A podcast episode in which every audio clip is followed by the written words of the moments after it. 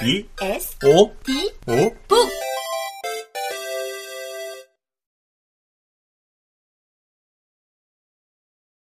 나는 여자로 태어난 게 언제나 좋았다. 아무리 불편하고 억울한 게 많아도 남자보다 훨씬 다양한 옷을 입을 수 있다는 것만으로도 여자인 게 좋았다. 어릴 때부터 나는 어떻게 옷을 입느냐에 따라 내 자신이 달라지는 재미에 흠뻑 빠졌다. 그러나 더 재미있는 건 다른 사람에게 옷을 입히는 일이었다. 어릴 때는 종이 인형 놀이에 빠져 지냈다. 파는 인형을 오려서 갖고 노는 걸로는 성이 차지 않아서 직접 그리기도 했다. 잡지에 나오는 연예인을 오려서 뒤에 종이를 한 겹 더 갖다 붙이면 훌륭한 인형이 되었다. 나는 그 인형들에게 수없이 많은 옷을 그리고 오려서 입혀주었다. 손을 좀 더 잘 놀리게 된 초등학교 고학년 때부터는 바비 인형을 가지고 놀았다. 헝겊 쪼가리나 입던 옷들을 가지고 옷을 만들어 주었다. 중학생이 되자 약속이라도 한 듯 친구들은 인형놀이를 그만두었지만 나는 여전히 내 바비 인형 코코를 버리지 않았다. 코코에게 옷을 만들어 입혀주는 일은 나의 큰 기쁨이었다. 그동안 만들어준 인형 옷만도 100벌은 될 것이다. 내가 점 찍은 사파이어의 기본 라인도 눈여겨보고 와서 코코에게 만들어주었다. 코코란 이름도 유명한 디자이너 코코 샤넬의 이름에서 따온 거였다. 내 꿈은 연예인의 의상 코디네이터가 되는 것이다. 연예인처럼 기본 체형이 되는 살아있는 인형에게 내 마음대로 옷을 입혀보고 싶다. 그러나 나는 이런 내 꿈을 말해본 적이 없다. 엄마한테도 말하지 않았다. 어쩐지 말하면 꿈이 새어나가 버릴까 봐서다. 엄마는 내가 만든 인형 옷을 보고 감탄하며 우리 미나가 패션 디자이너가 되려나 하고 말했다. 그러나 나는 옷을 새로 디자인하는 것보다는 세상의 수많은 옷들을 재료로 삼아 인간을, 그러니까 살아있는 인형을 멋지게 꾸미는 일이 훨씬 흥미롭다. 그런 점에서는 내 자신도 인형이다. 나는 내 취향에 맞는 옷을 선택해 나를 표현하고 싶다. 이건 화가들이 좋은 물감을 찾거나 연주가들이 좋은 악기를 찾는 거랑 비슷하다. 아니, 그냥 사랑이다. 나는 어떤 옷과 어떤 신발과 어떤 가방과 사랑에 빠진다. 어떤 남자와 사랑에 빠지듯이. 사랑에 빠지면 나는 맹목적이 된다. 이 지점에서 엄마와 나는 늘 부딪힌다. 어릴 때 그 하얀 부츠 사건 이후로는 나도 여간에서는 엄마를 졸라대지 않았다. 그 대신 엄마가 기회를 줄 때 최대한 신중하게 내 애인을 골랐다. 그러나 어쩔 수 없이 이런 경우가 생긴다. 딱 사랑이다. 사랑이 어떻게 그렇게 이성적으로만 가능하냔 말이다. 그럴 때 다른 엄마들은 보통 돈 없어 하고 말아버리는데 우리 엄마는 절대 그러지 않는다. 그 물건이 나에게 안 좋은 이유나 그렇게 물건을 사서 나쁜 버릇이 생길 거라는 이유를 장황하게 편지로 쓴다.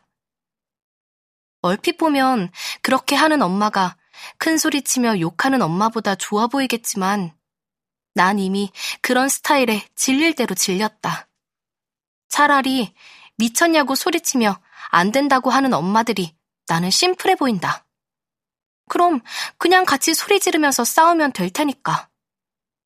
저렇게 모든 편지를 써대는 엄마랑 다투는 일은 퍽이나 피곤하다. 뻔하다. 오늘도 분명 그렇게 비싼 청바지를 사서는 안 되는 이유를 줄줄이 늘어놓았겠지. 사치, 허영, 내면의 아름다움이니 어쩌고 저쩌고 온갖 얘기가 적혀 있을 것이다. 쳐다보기도 싫다. 나는 침대에 몸을 던진다. 나의 소중한 사파이어가 눈앞에 어른거린다. 모자라는 돈을 채우려면 다시 몇 달을 기다려야 할까? 사파이어가 그 자리에서 기다려만 준다면 나도 얼마든지 그 시간쯤 버틸 수 있다. 그러나 사파이어는 딱 한 벌 남은 청바지다. 그 사이에 누군가에게 팔려 사라져버릴 게 분명하다. 누군가 사파이어를 입고 환호성을 지르며 돈을 지불하는 광경이 떠오른다. 쓰라리다. 너무나 간절히 사파이어를 갖고 싶다. 오늘 그럴 수 있으리라 기대했던 만큼 실망은 더욱 크다. 사파이어만 있다면 내 옷장에 있는 모든 옷들이 살아날 텐데. 아무리 싸구려 티셔츠라도 사파이어 위에 걸친다면 시크한 매력을 뽐낼 수 있을 텐데. 생각할수록 아깝고 속상하고 억울하다. 우리 집이 부자는 아니지만 그래도 엄마는 책이나 CD, DVD 같은 건 전집 세트라도 마다하지 않고 사주지 않나? 작년 생일에는 비싼 블루투스 스피커도 사주었다. 그러니까 엄마는 문화와 교양에 대한 물품이라면 조금도 아까워하지 않는 거다. 하긴, 옷이나 가방, 신발도 내게 적당한 것이라면, 물론 엄마 생각에 선물로 사주곤 했다. 이번에는 좀 달랐다. 청바지 치고는 엄청 비싼 청바지라는 사실이 나도 걸리긴 했다. 그러나 목숨을 걸어서라도 사랑하는 연인을 차지하고 싶은 사람이라면 그렇게 할 수밖에 없지 않나? 나는 이를테면 그 청바지에게 반한 거고 사랑에 빠진 건데. 사파이어가 비록 우리 집 형편에 터무니없이 비싼 옷일지라도 그거 한 벌만 사면 나는 10년 동안 청바지를 한 벌도 안 사도 된다. 그렇게 본다면 오히려 절약이 아니냔 말이다. 그러나 엄마는 이런 내 마음을 조금도 모른다. 이해하려고 하지도 않는다. 하긴 엄마가 어떻게 이해하겠나.